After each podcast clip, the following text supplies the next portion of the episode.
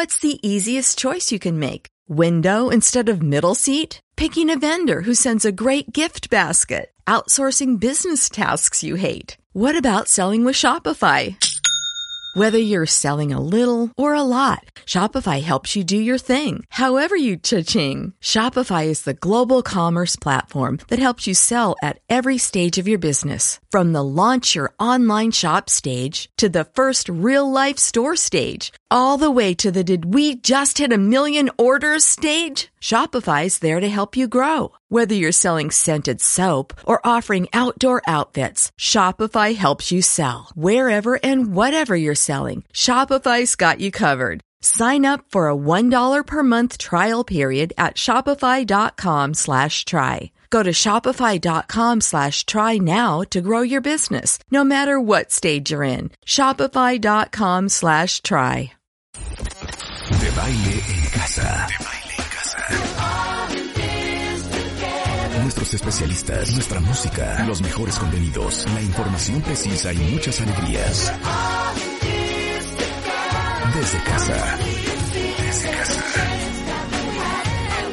De baile en casa. Todos los días, de 10 a 1 de la tarde, México se queda en casa con Marta de Baile. Solo por W Radio.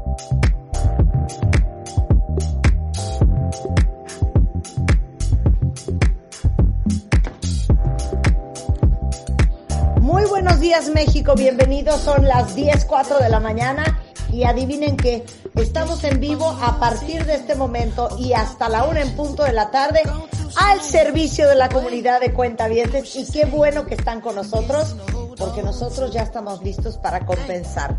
¿Qué vamos a hacer el día de hoy? Ahí les va. Hoy tenemos nada más y nada menos que a Tere Díaz, vamos a hablar de ghosting cuando te cortan en una relación y ni siquiera básicamente te avisan. O sea, bye bye, bam bam, thank you ma'am. De eso vamos a hablar hoy porque seguramente a alguien de ustedes les ha pasado. ¿Por qué pasa y de dónde viene? Eh, vamos a hablar de cómo bajar de peso a tu hijo. ¿Saben que México rankea como uno de los países con mayor índice de obesidad? Bueno, pues vamos a hablar de cómo pones a dieta a un niño, cómo le cuidas la alimentación cuando es tan, tan, tan complicado. Y después vamos a arrancar en la risa y risa con Liliana Martínez Lomelí, nuestra socióloga de la alimentación, porque saben que esta batalla tiene que acabar. Esta batalla se tiene que definir y esta batalla o se gana o se pierde. La pregunta es, ¿qué quiere decir uno cuando le dices, deja de tragar camote? Rebeca dice que es, échale ganas. No, lo que yo digo, no, para, lo que yo digo para tragar tamo- camote es que estás en la babia, que estás papando moscas, que estás, a ver, deja de tragar camote y ponte las pilas. Eso es para mí. Ok. Y para mí, tragar camote tiene que ver más bien con aguantar vara, con soportar cosas. Pero ¿sabes qué, Rebeca? No vamos a pelear tú y yo. No, no vamos a pelear. Que el que especialista Liliana- lo diga. Exacto, que Liliana Martínez Lomelí nos diga exactamente qué significa tragar camote y otras, otros dichos de la comida. Eh, déjenme decirles que Liliana es socióloga de la alimentación de la Escuela de Altos Estudios en Ciencias Sociales de París. Es directora y fundadora de la Fundación para la Alimentación y el Desarrollo en México y Spreading Knowledge Foundation en Miami columnista de alimentación y eh, sociedades de punto y coma eh, todos los martes en El Economista. Y ahora sí que todos los dichos que usamos para hablar de la comida, frases, dichos, refranes, metáforas, usando como, por ejemplo, el horno no está para bollos, estás comiendo camote. No, pero lo tienes que poner con una frase, Marta. Hay que ponerlo con, lo tienes que poner con una frase para que sepas, por ejemplo, si yo te digo, oye, No, hombre, las cosas, las cosas en México están, mira, como agua para chocolate. Bueno, ahorita ni lo vamos a usar. Exacto. O, o más bien, no sabes lo que me acaba de pasar, Marta. No sabes. Estoy como agua para chocolate, o sea, estoy que hiervo. Exacto, ok. O por ejemplo, Oh. oye, que se va a ir a, vivir tu suegra un mes a tu casa, entonces tú ahí puedes aplicar la de las albóndigas. Uy, ¿cómo que se va a venir a dormir? Salió más caro el caldo que las albóndigas. ¿No? A ver, O sea, ayúdenos el chiste con más ponerle-. Claro. Y, y- y con el hashtag frases de comida, gatito frases de comida, que nos avienten los cuentavientes todas las frases que tienen, porque hay unas, Marta, que te quieres matar, ¿no? Bueno, ahora sí, bienvenida mi adorada Liliana, ¿cómo estás? Gracias, Marta. Bien, gracias. ¿Y tú? Muy bien, todo muy bien, o sea, muy divertida de poder hablar esto contigo. ¿Cuándo han oído que alguien hable de esto? ¿De, de dónde vienen estas frases con la comida? Mira, es súper curioso porque al final, aunque nos parezca algo muy coloquial, las frases con la comida también han sido como el tema principal de estudios sociológicos, antropológicos, sociolingüísticos, aunque nos parezca algo así como van a lo chacotero, sí son el estudio de, sí hay estudios sobre esto porque dicen muchas cosas sobre nosotros y es lo que vamos a ir descubriendo ahorita en, en el segmento. Claro. A ver, eh, eh, en español, en inglés y en francés hay dos tipos de motivaciones para estas expresiones, ¿no? Correcto.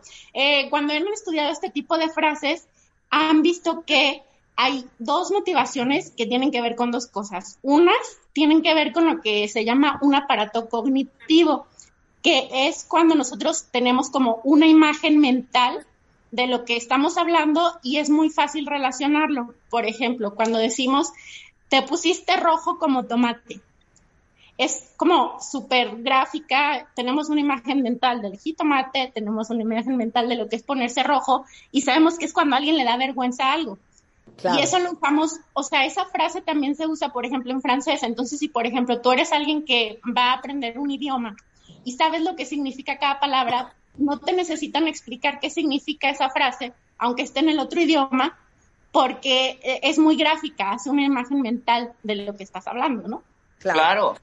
Hay otras que tienen que ver con motivaciones culturales y estas son las que se ponen súper interesantes porque tienen que ver con todo lo que y toda la historia, la cultura, el pasado, incluso con eh, pasajes mitológicos, pasajes bíblicos. Entonces, esas nos marcan y nos damos cuenta de que no necesariamente están centradas en un solo idioma, sino que las compartimos en varios idiomas porque tenemos este antepasado de que a todos nos influyó la mitología griega, a todos nos influyó la Biblia y por eso tenemos este tipo de frases que también son de tipo más cultural y otras que son más cultural específicas de, de cierto tipo de culturas como la mexicana, la francesa, la inglesa, estadounidense, etcétera. A ver, Entonces, dame ejemplo. Ajá. Ajá, un ejemplo es eh, la manzana de la discordia. Esta frase, por ejemplo. Claro, es que sabes que Rebeca, eres, llegas a la reunión y siempre eres la manzana de la discordia. Exacto. Exacto. Eh, eh, que, por ejemplo, se usa en otros idiomas también, en francés es la pomme de discorde, que tiene que ver con la Biblia, con el, pues el libro del Génesis, con esto, esto de Adán y Eva, que tomaron del fruto prohibido y por el fruto prohibido fueron expulsados del paraíso. Entonces se convirtió en la manzana de la discordia. Eh, un ejemplo también que viene, ima- imagínate, desde la antigua Grecia, aunque nos parezca un poco raro, es el, eh, la frase de te quedaste como el perro de las dos tortas. ¿Qué tal? ¡Ay, ya! ¡El perro de las dos tortas! Explica Claro. esa historia que es genial, la del perro de las dos tortas. A ver, claro. Es bien, viene de una fábula de Esopo, que es un, eh, pues un fabulista de la antigua Grecia. Imagínate desde cuándo viene ese cuento de que es un perro que trae en la boca un hueso. Entonces va y ve su reflejo en un cuerpo de agua, o sea, en un río, en un charco, un riachuelo, lo que le quieras poner. Ve el reflejo y cree que es otro perro que trae un hueso más grande. Entonces, eh, suelta el hueso porque era el hueso más grande que es su propio reflejo, se le cae el hueso al agua y se queda así los dos huesos. Y después nosotros lo adaptamos en México y te quedas como el perro de las dos tortas, como si el perro trajera la torta en la boca y la hubiera tirado. Entonces es muy curioso cómo también se van adaptando eh, culturalmente, aunque compartimos esta fábula desde Sopo, la fuimos adaptando para que fuera una frase que, que queda más con, pues con nuestra cultura mexicana, porque la torta, ah, esto es algo interesante porque, por ejemplo, la torta en México, nosotros tenemos la idea de qué es una torta, que es un pan, un bocadillo, etcétera, pero, por ejemplo, ven que el Chavo del Ocho es súper famoso en Latinoamérica y siempre quería su torta de jamón. Y en Latinoamérica, torta creen que es creen que es un pastel, entonces como que la gente en, América del Sur se imaginaba que el chavo del ocho quería un pastel de jamón, cuando en realidad era pues el bocadillo. Era su torta. Aquí se aplica cuando, cuando, cuando estás hablando, estás saliendo con dos, con dos güeyes al mismo tiempo, ¿sabes? Entonces, no, creo que mejor voy a tronar a fulanito para quedarme con fulanito. Y cuando vas con fulanito y te dice, no, gracias, yo ya no quiero, y güey, ya tronaste al otro, te quedaste como el güey de las, ¿cómo se llama? El perro de las dos tortas. Como el perro de las dos tortas. Oye, ahora, explícame ganarse el sudor de la frente. Esa también es de origen bíblico, que es exactamente en este libro del Génesis, cuando expulsan a Adán y Eva del paraíso por haberse comido la manzana de la discordia, los expulsan y se supone que Dios les dice que tienen que ganar el pan con el sudor de la frente, que es, vas a tener que trabajar de aquí en adelante para poder sobrevivir. Entonces, también es una frase que nos viene de, desde tiempos antiguos. Ahora, es muy, estas frases o expresiones se, se, llaman expresiones idiomáticas, pueden ser desde una sola palabra hasta una oración, hasta un dicho, un refrán, todo ese conjunto de, expresiones se llaman expresiones idiomáticas. Y estas expresiones, em, para que funcione un grupo de hablantes o una comunidad de hablantes, tiene que compartir la misma imagen mental de lo que significa esa frase, porque si no lo compartes, no se entiende y carece de contexto. Por ejemplo, totalmente. Si yo te digo, eres muy, eres muy higo, o sea, es algo totalmente. Marta es muy higo. o si te digo, ¿sabes qué, Marta? Marta, eres muy naranja. Cero. Cero, nada que ver. Pero si te digo, Marta es súper fresa. Exactamente. Eso sí tiene un significado.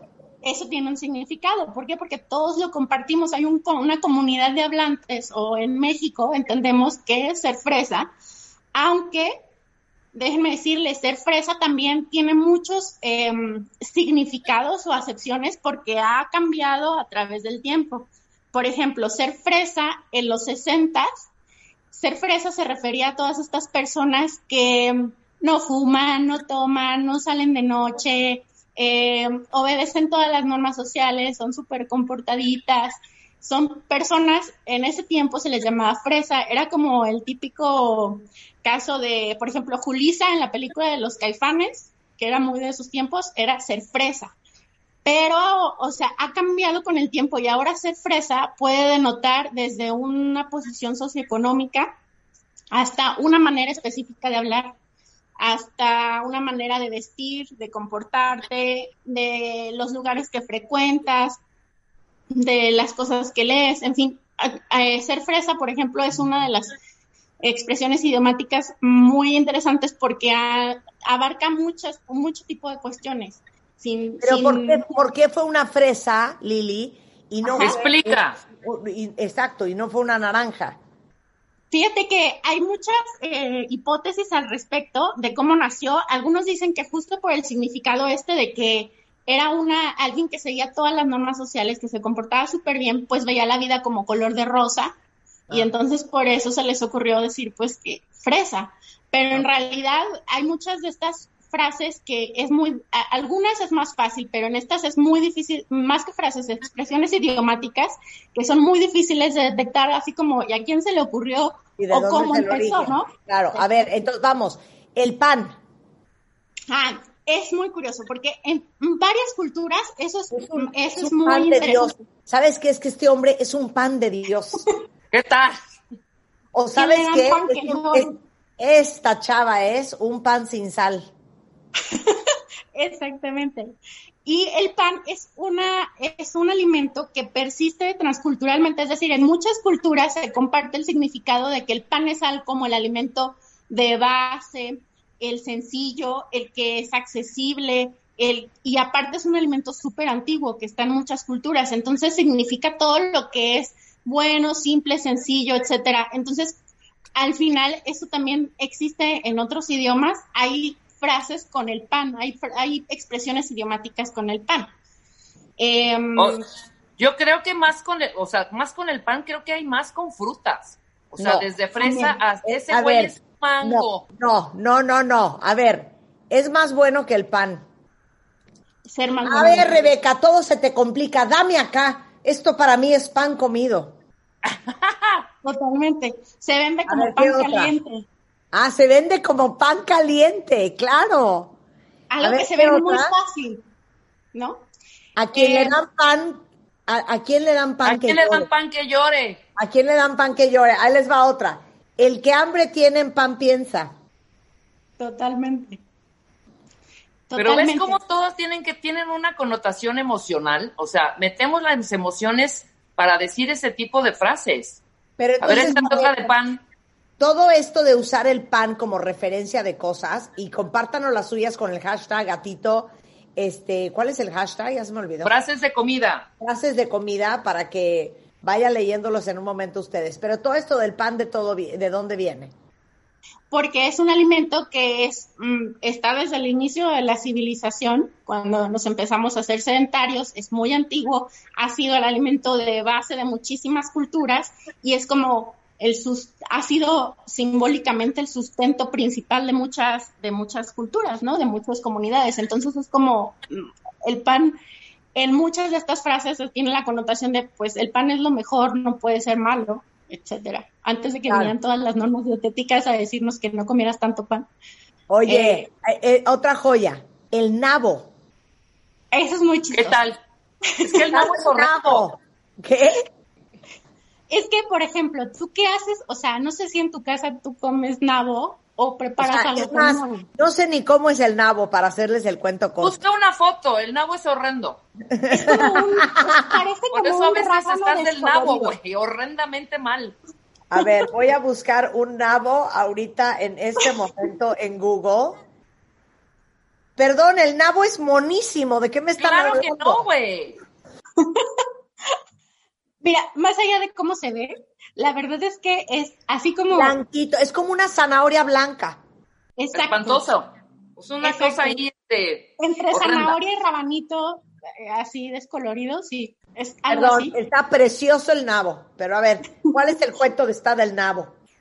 Por ejemplo, es que el nabo es un, es, al final así como, a- pues a- algunos no teníamos eh, o no tienen una imagen mental de a qué se parece un nabo, qué es un nabo, mucho menos lo usas como que en tu casa, en tus preparaciones y eso.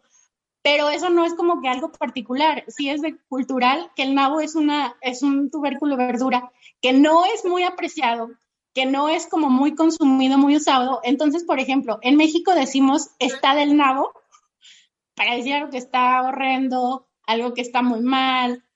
Y curiosamente, por ejemplo, en francés dices c'est un navet, que quiere decir es un nabo, para decir que una película es malísima. B, Setana B, Setana B. Exacto, totalmente. Es como cuando en México decimos es un churro, es un churrazo. Exacto. Claro. O sea, Marta, ahorita lo ves divino, pero nunca te he dicho, no te, no, nunca te he escuchado decir, no sabes la cena que hice, hice una ensalada de nabos, jamás. nunca, perdón. o Oye, sea, no, mames. nunca. Oye, pinte, mira, te he pintado un bodegón con unos nabos. Exacto, nadie, nadie. Oye, pero Mira, perdón, estábamos abriendo perdón. unas botellas de champán y de pronto nos trajeron de botanas unos corazones de nabo. No, nadie. Pero te voy a decir nada más una cosa rápido, Lili, Rebeca y Cuentavientes. El nabo no merece ser tratado así. No. Yo lo conozco. Perdón, es que ve al mercado para decir- que no veas una foto en Pinterest, Espérate, hija. les voy a Ve al decir mercado para que veas ¿Qué? el nabo. qué merece ser tratado así. ¿Qué? Esta debería ser la expresión real. Esto está, mira, de almeja generosa. Esa sí debería esa sí ¿Han visto una almeja generosa? Cuenta, googleen ahorita cuenta Almeja generosa. Y me dicen si esa no debería de sustituir al nabo en esa frase de está del nabo, está de la almeja generosa. Esa sí, Sí, es por horrenda. Giovanni, es más, posté, posté ahorita la foto de una almeja generosa y pon, no sustituirían ustedes, está del nabo por una, está de la, eh, está de la almeja generosa. Bueno, Sí. eso pienso yo. Cualquier molusco, yo creo. Está del ostión, puede ser otra, Sí, ¿no? claro. Sí, asqueroso. Ok, a ver, continuemos. ¿Qué más nos falta? A ver, vamos con. Nos faltan hay cosas. otras, sí, hay otros que son como ingredientes o platillos que ya son típicos de una cocina o de una gastronomía. Y esto lo vemos, estas frases las vemos más en las gastronomías que sí tienen como una fuerte herencia cultural, que pues es el caso de la, de la gastronomía mexicana y de la francesa, que aparte son patrimonio inmaterial de la humanidad, que sí tenemos frases incorporadas con platillos o ingredientes que son muy típicos de esas cocinas. Por ejemplo, en francés te encuentras frases que tienen que ver desde las crepas, el boudin, el queso, todos estos como alimentos icónicos, las papas a la francesa, el queso, hay muchas frases, eh, hay muchos dichos en francés que tienen que ver con eso para describir cosas. Eh, por ejemplo, en inglés también, por en la cultura inglesa, cuando dices not my cup of tea, que no te gusta Claro. algo, que no es algo Claro. favorito, ¿Sabes qué? Y digo, es, es, es, es buena onda y todo, pero la neta, she's not my cup of tea. Me fascina. Exacto. Me fascina. ¿De Digo, dónde no te cae, no es lo mío. Exacto. Y, y pues claro que tiene que ver también con este, eh, como la importancia del té en la cultura inglesa, en la cultura inglesa como un hábito de consumo súper fuerte desde los tiempos en los que ellos importaron el té de Asia, etcétera. Entonces, estas frases tienen que ver como con alimentos muy icónicos de estas comidas. Y ahorita vamos a pasar a las de la comida mexicana, pero antes también hay otro tipo de cosas, como, nos, como decían antes, que tienen que ver con, se usan mucho los alimentos también para describir características de la personalidad o cómo es una persona físicamente. O sea, Las tenemos como frases. Tú eres chiquita pero picosa, Marta. a ver, ¿cuáles? ¿Cuáles? Por ejemplo, eh, eres un garbanzo de a libra. O eh, eres mala como la carne de puerco. ¿No? O sea, Mala como la como- esquina. Exacto. A ver, Oh. otra, otra. Em, estás Eh, como tienes un cuerpecito, tienes, eres tan chiquita que eres cuerpecito, cuerpo de uva, ¿no? Exacto, chaparrita. Chaparrita cuerpo de uva, claro. Chaparrita, cuerpo de uva. O está super mamey, Claro. Eres un mango. totalmente. O, ay, estás, estás bien sope, para decir que Claro, eres un sope. Claro, eres un sope. Qué divino. no seas sope. O son como también cosas que... O ahí es- viene la papayona, ¿no? Totalmente. Eh, son cosas que al final eh, eh, tú usas esas frases y los demás te entienden, o si estás en el contexto mexicano, entienden, porque este programa lo escuchan en muchas partes del mundo, pero es como no necesitas explicar más para, para expresar algo, simplemente lo reduces a un alimento. Entonces eso es Claro. como muy, muy... Sí, pero eh, otra vez, otra vez, no entiendo por qué si alguien está súper tronado físicamente, le dices mamey. ¿Qué tiene que ver mamey con los músculos? Lo que mam- bueno, yo aquí supongo que mamey tiene que ver con la contracción o hacer más corta la palabra que más, más Mamado. más vulgar, que es mamado. De eso va. Ah, claro, tienes Haces la contracción razón, para no verte tan soez. Toda, no la razón. Totalmente. Oigan, regresando del corte, desde el chile hasta la papa, desde el atole hasta el pinole, desde el taco hasta el mole, las expresiones totalmente mexicanas como no se puede chiflar y comer pinole al mismo tiempo, o Exacto. chile de mole y de pozole. Todas esas nos las va a explicar Eh, Lili Martínez Lomelí, ella es socióloga de la alimentación de la Escuela de Altos Estudios eh, de Ciencias Sociales de París, Francia, regresando en W Radio. No se vayan. W Radio 96.9. Al aire. De baile en casa. Estamos donde estés. Más música, mejores especialistas, más invitados. Marta de baile, desde casa a tu casa. Marta de baile desde casa a tu casa. Hacemos una pausa.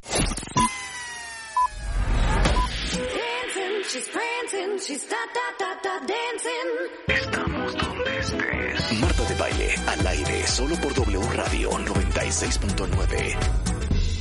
Estamos de vuelta. Thank you.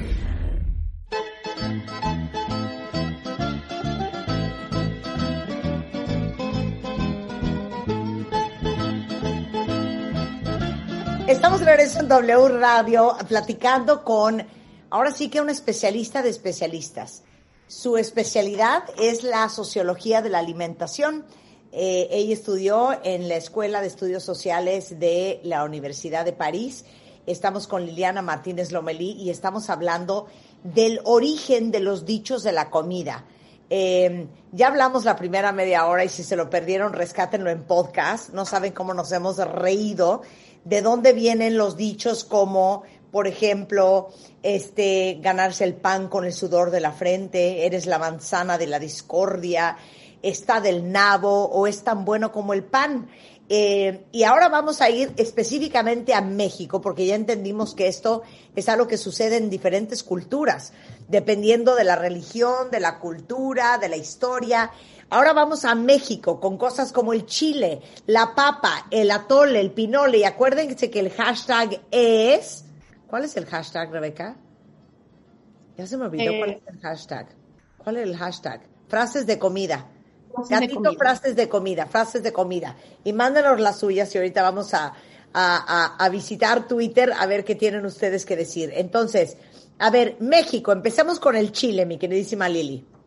Bueno, el chile eh, es, al final es un alimento endémico en México, es decir, que es de origen mexicano. Hay más de 50 variedades de chiles y evidentemente se presta para muchísimas frases, entre ellas pues el albur más básico, obviamente, pero también hay eh, muchas frases en las que eh, el chile está presente para describir ciertas situaciones. Por ejemplo, cuando te dicen, a ti ningún chile te embona. ¿no? Claro, ningún chile te acomoda, claro. que pues es, tiene esta parte del doble sentido, pero también eh, es esta parte de la, en la que jugamos nosotros con la picardía para decir que no nos parecen ciertas situaciones. O cuando dices, ahora es cuando chile verde, le has de dar sabor al caldo. Como cuando estás queriendo como darte ánimos o darle ánimos a alguien más para decir, ahora esta es la tuya, ahí va la buena, esta es una situación en la que va a salir bien. Eh, por ejemplo, de chile de dulce y de manteca. Esto evidentemente tiene que ver con eh, los sabores de los tamales, ¿no? Entonces, la frase solamente dice de chile de dulce y la manteca y ya nosotros en nuestro imaginario eh, cultural y que tiene que ver con nuestra gastronomía sabemos, no tienes que decir es de tamales para saber a qué te estás refiriendo. Claro. O de chile, mole y pozole, también para decir, pues hay de todo, hay mucha variedad. O cuando te dicen, al chile, Marta. que Claro. A ver, contéstame al chile. Ajá, y al grano. Pero otra vez, ¿por qué el chile, Lili? Este, eh, aquí es la hipótesis es que finalmente eh, nosotros tomamos alimentos como endémicos, es decir, que son muy de nuestra cultura y que aparte son como los que le dan especificidad, aunque en otros lugares hay comida picante como en Tailandia y todo esto, al final para nosotros como mexicanos el chile sí define eh, la forma en la que comemos, la forma, su presencia está en muchos platillos, entonces es como esta capacidad de ser únicos y por eso también se- es como un elemento tan presente pero a la vez tan único que hace que eh, se maneje en muchas frases y pues también en muchos albures, ¿no? O sea, es, es un, al final es un alimento que, que se presta a mucho juego. Eh, Pero esto de la especificidad, claro, por eso es al chile. O sea, es específico, güey. Dímelo ya. Exacto. No, no redonde, red- redundes, ¿no? Exacto, es como algo muy único, muy característico. Es como cuando le preguntas a alguien así como, aunque es un lugar común, porque la, la gastronomía mexicana es súper compleja y súper variada, si le dices a alguien, dime que, ¿cómo describirías tu cocina en, en dos palabras? Pues mucha gente sí diría, pues que tenga chile, ¿no? O sea, Claro. o, o hay mucha gente que incluso dice que si no tiene chile su comida no le sabe. O sea, entonces Oye, es como... Sí, claro. Oye, estoy carcajeándome con lo que me están poniendo. El hashtag es gatito frases de comida. Usen ese, ese hashtag para que los pueda identificar rápidamente. Pero Erika dice, ¿qué tal este? Digo, no viene al caso con lo que estamos hablando ahorita, pero ¿sabes qué? Es que hay que ir a perseguir la chuleta. O sea, Ah, es una No, joya. claro, sí, no viene al caso con el chile, pero claro, la No, chuleta. pero la chuleta o la carne al asador, porque finalmente la carne es Echamos como toda la carne al asador, venga.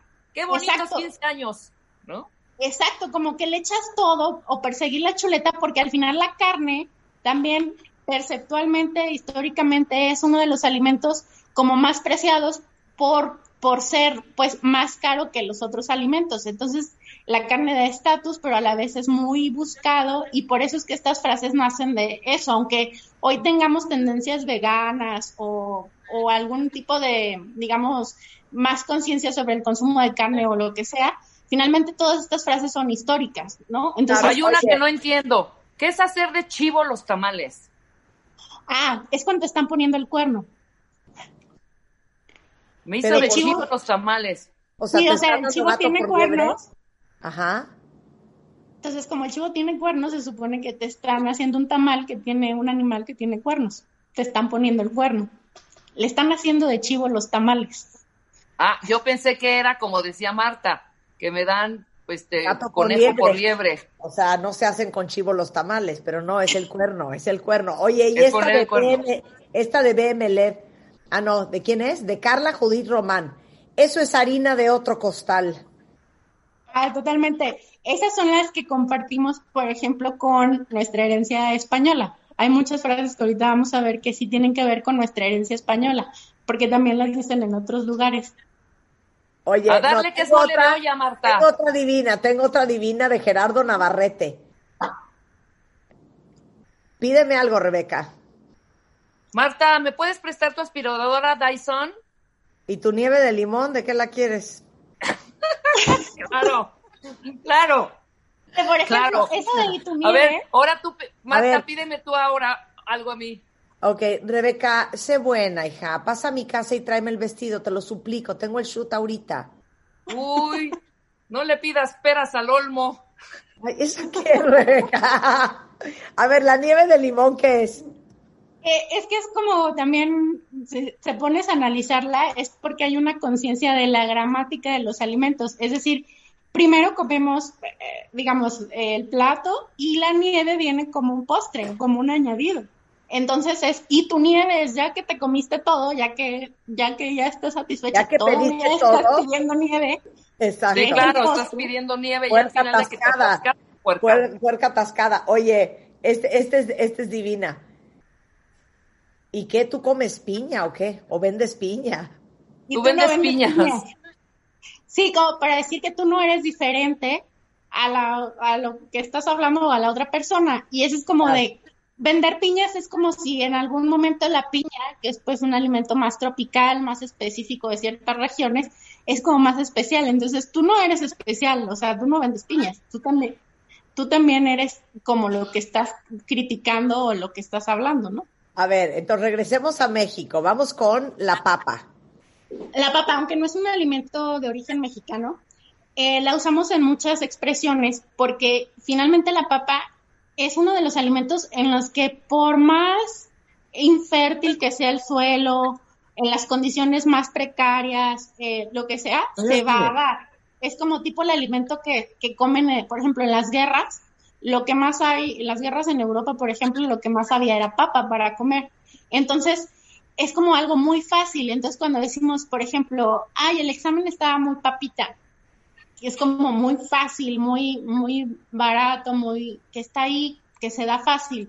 O ahí está la papa, cuando dices, ahí está el negocio, ahí está el dinero, ahí está lo fácil, etcétera. Son frases que usamos mucho, aunque no sea un alimento de origen mexicano. Ok. Pero uno que sí es mexicano, por ejemplo, es el atole. Me Y lo usamos, lo usamos en muchas frases también. Como te están dando atole con el dedo.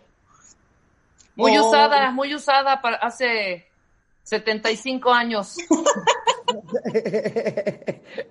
Total, totalmente. Que es como que antes decían que para los niños chiquitos les tenían que meter como el dedo en el atole y le daban con el dedo al niño para que lo tomara. Entonces cuando te dicen eso es como que te están tratando como una criatura inocente, te están tratando como un niño y por eso, o te están haciendo tonto, básicamente. Otro que tenemos también es el pinole. Eh, para quien no conozca el pinole o no sea mexicano, pues es un polvo que se hace eh, a base de maíz tostado. En algunos lugares le ponen cacao, en otros lugares le ponen pinole, pero es básicamente un maíz tostado para endulzarlo y es un polvo de una consistencia pues bastante seca. Entonces, si conoces eh, cómo es el pinole, puedes entender frases como el que tiene más saliva traga más pinole, porque como es súper seco, se te atora en la garganta. Entonces, El cogote. exacto. Entonces, como el que tiene más recursos es el que puede eh, salir adelante. O no se puede chiflar y comer pinole al mismo tiempo. No, o deja de estar tragando pinole. Esto sí es para los que están sin decir nada, sin acción, sin moverse, nada más tragando pinole y no hablan ni proponen ni nada. Porque traes el mazacote en la, en la boca y estás allí. Pero el pinole también existe en Nicaragua, ¿sabías? Se llama pinolillo y es divino. Ah. Es maíz con cacao y azúcar. ah, súper. Pues es eso. Te atragantas cuando lo comes porque pues sí es muy, muy seco, ¿no?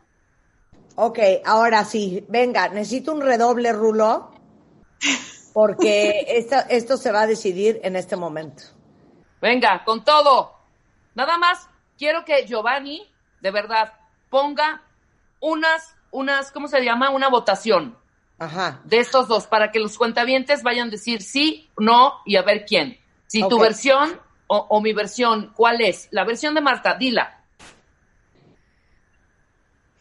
Deja de estar tragando camote. Ese hombre no te trata bien, ese hombre no te cuida y tú ahí como zambabosa metida.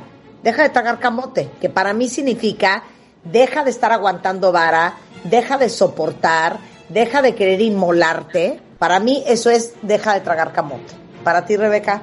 Para mí, deja de tragar camote y ponte a arreglar los libros de, tu- de tu librero y ponte después a barrer la banqueta por lo menos de tu casa que es un mugrero. Para No, mí tragar camote por es estar por- te en voy a la decir pendeja. por qué es mi lógica. Mi lógica es, ubicas un camote, Sí. es un tubérculo enorme, bastante largo y anchote.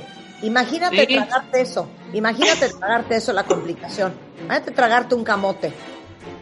Se te atora Tienes tanto camote en la boca, para mí es tanto camote que no puedes actuar. Ok, a ver, aclara Lili. Pues fíjense, primero el camote, la e- evidentemente es una palabra que solo usamos en México porque viene del náhuatl. Y eh, al final, según el de- un diccionario de mexicanismo, pues las dos tienen razón. En realidad son las dos acepciones son usadas como frases idiomáticas, como expresiones idiomáticas. Y no nada más, o sea, una es tragar camote en el sentido de tienes que apechugar, como dicen, y la otra es estar distraído y pues eh, no hacer, no tomar acción. Ahora, nada, no, nada más están esas. Por ejemplo, cuando dices eh, medirle el agua a los camotes o me pusieron como camote o Morado, exacto o porque es morado el camote horrendo cuando no está procesado, pues.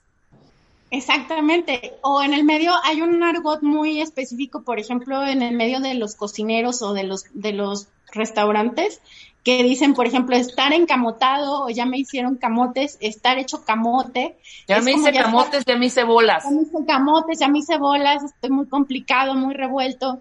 Eh, ya me encamoté, son varias eh, palabras que usamos con, con ese hecho. Al final es como, sí tiene que ver con algo complicado, entonces por eso la acepción de eh, tener que aguantar, ¿no? Como aguantar para conseguir un fin, pero también tragar camote, estás tragando camote, es como, pues estás ahí distraída, o también he escuchado que en otros lados dicen mascando camote, que es otra, otra variedad de eso, que es estar distraído y no tomar acción, estar en las nubes y no, no poner atención. Entonces, bueno, para mí esa es la versión. al final, las, dos, tenemos razón. Exactamente. Bueno, a ver, Vamos con los tacos. El taco de ojo. Me voy a echar un taco de ojo. Ay, no, qué cosa. Échale mucha crema a tus tacos, Rebeca. Ya bájale. bájale. sí, claro. A ver, los tacos, Lili. Pues los tacos al final también es un alimento, sabemos, icónico de la gastronomía mexicana. Ya hay mil variedades de tacos, hay programas de los tacos por todos lados. Es, pues, para, se refieren a situaciones en las que depende cómo comes el taco. Por ejemplo, echarle crema a los tacos, pues evidentemente es echarle un aliño que igual si le echas mucha crema, pues ya te sabe nada más la crema y no te sabe el taco. Entonces, eh, se usa para describir una situación en la que está siendo muy, engreído, muy engreído o muy exagerado. Exagerado. Ajá. incluso, por ejemplo, en el norte, una persona cremosa es una persona como así muy engreída también o muy exagerada, que Como, como, dicen en unos lugares, muy echador, que cuando cuentas historias eh, les exageras para hacerlas más interesantes, por ejemplo. Nosotros em, somos, yo sí, yo sí le echo mucha crema a mis tacos cuando estoy, éramos tres en una fiesta y yo digo, güey, éramos como 50 mil atascado. Ajá, exacto, es como, y a veces hasta haces las historias más interesantes depende en qué contexto, ¿no?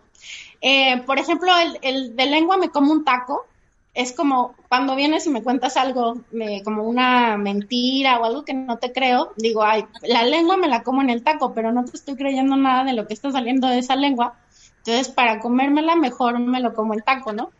Em, también hay otro que es como decía Marta, el taco de ojo, que evidentemente es como voy a ver algo que me gusta eh, me voy a echar un taco de ojo, es algo que me gusta físicamente, algo, alguien que me atrae físicamente y voy a ir a echarme un taco de ojo a verlo, ¿no? Claro. Este, no sé, como, ah, voy a ver, voy a ver la película de Marvel, nada más para echarme un taco de ojo, no porque me interesa la historia, pero quiero ver a los actores que salen ahí, ¿no? Es como algo así, echarse un taco de ojo. Oye. Y hay otro dicho que dice, que ya es más dicho, que dice que en el modo de agarrar un taco se reconoce al que es dragón. Em, si tú, por ejemplo, explicas a un extranjero o a alguien que nunca ha comido tacos cómo comer tacos con la mano, de verdad es una experiencia. Y es como una de las gestualidades que tenemos transmitidas culturalmente. O sea, a nosotros no nos cuesta mucho, la verdad, a menos que esté muy muy rebosante la tortilla, agarrar un taco, comértelo con la mano y hasta tenemos estilo para medio ladeas la cabeza y así no se te cae nada. Pero en otras culturas es, o sea, es todo un arte y es como una transmisión, son de esas gestualidades que, que vamos transmitiendo o que heredamos o que tenemos desde chicos de las que no nos damos cuenta. Y pues la frase es como engloba todo esto, ¿no? Todo este significado. Ahora, imagínate, si un chino ya sabe cómo agarrar el taco, va a una taquería y dice, y dice, me da unos, me da unos tacos al pastor. Y si le, y si el, si el, el, el, señor le, le pregunta, ¿con copia o sin copia? Ahí ya se chingó. Ahí ya, se perdió. Hija, yo no sé qué es con copia o sin copia. Doble tortilla. Con copia o sin copia. Esa no me la sabía, hija. Oye, ay, ya, es que tenemos un chorro de cosas más. Desde este horno pabollos. Una parte porque esto es enorme. Me importa una pura y dos con sal. Me trastorna. Me vale tres kilos de cola. Ah, no, eso no es de aquí.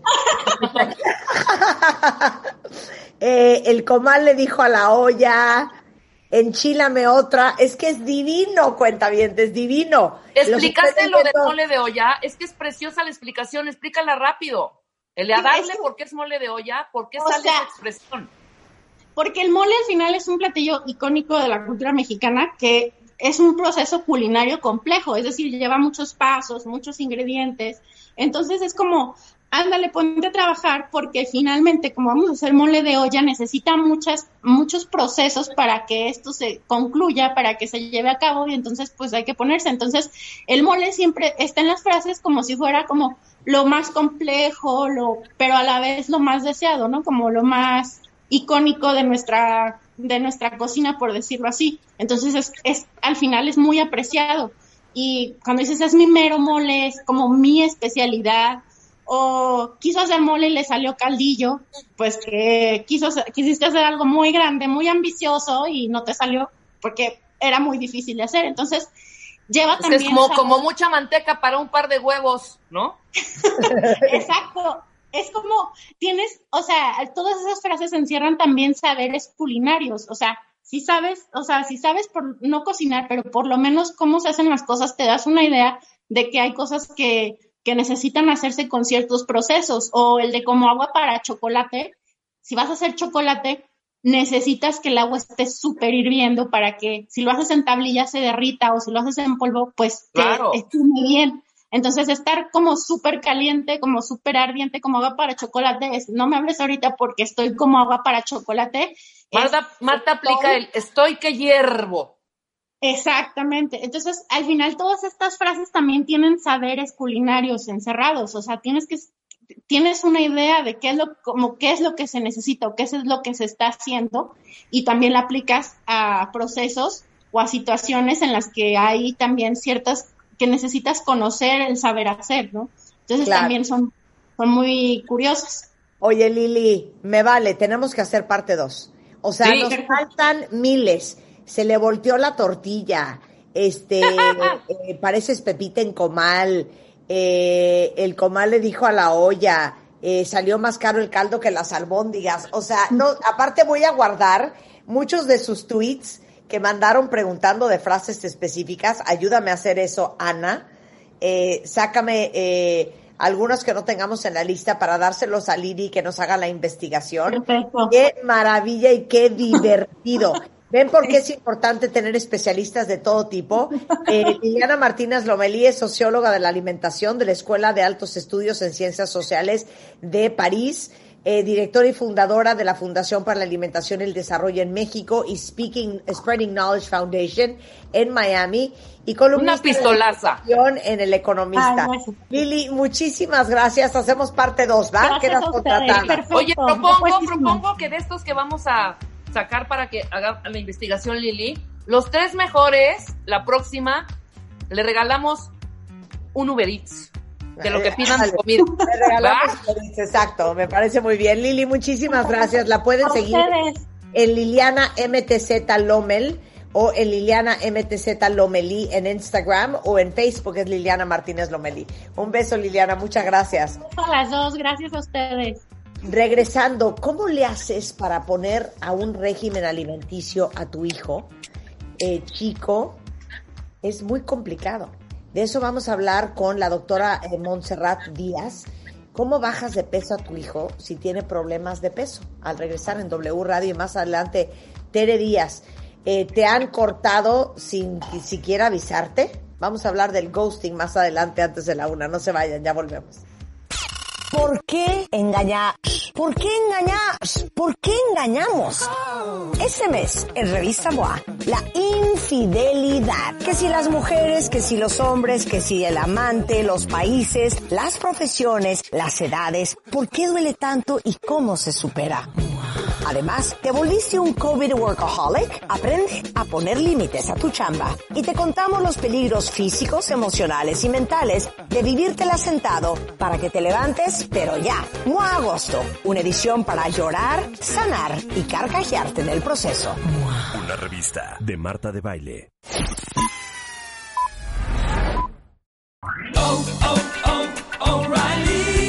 ¿Necesitas ayuda? En O'Reilly Auto Parts te ayudamos. ¿Necesitas algún consejo? Te aconsejamos. Nuestros profesionales en autopartes están siempre disponibles para ayudarte a encontrar lo que necesites. Excelente servicio al cliente es solo una de las ventajas que ofrece O'Reilly Auto Parts. Los profesionales en autopartes. oh, oh, O'Reilly Auto Parts.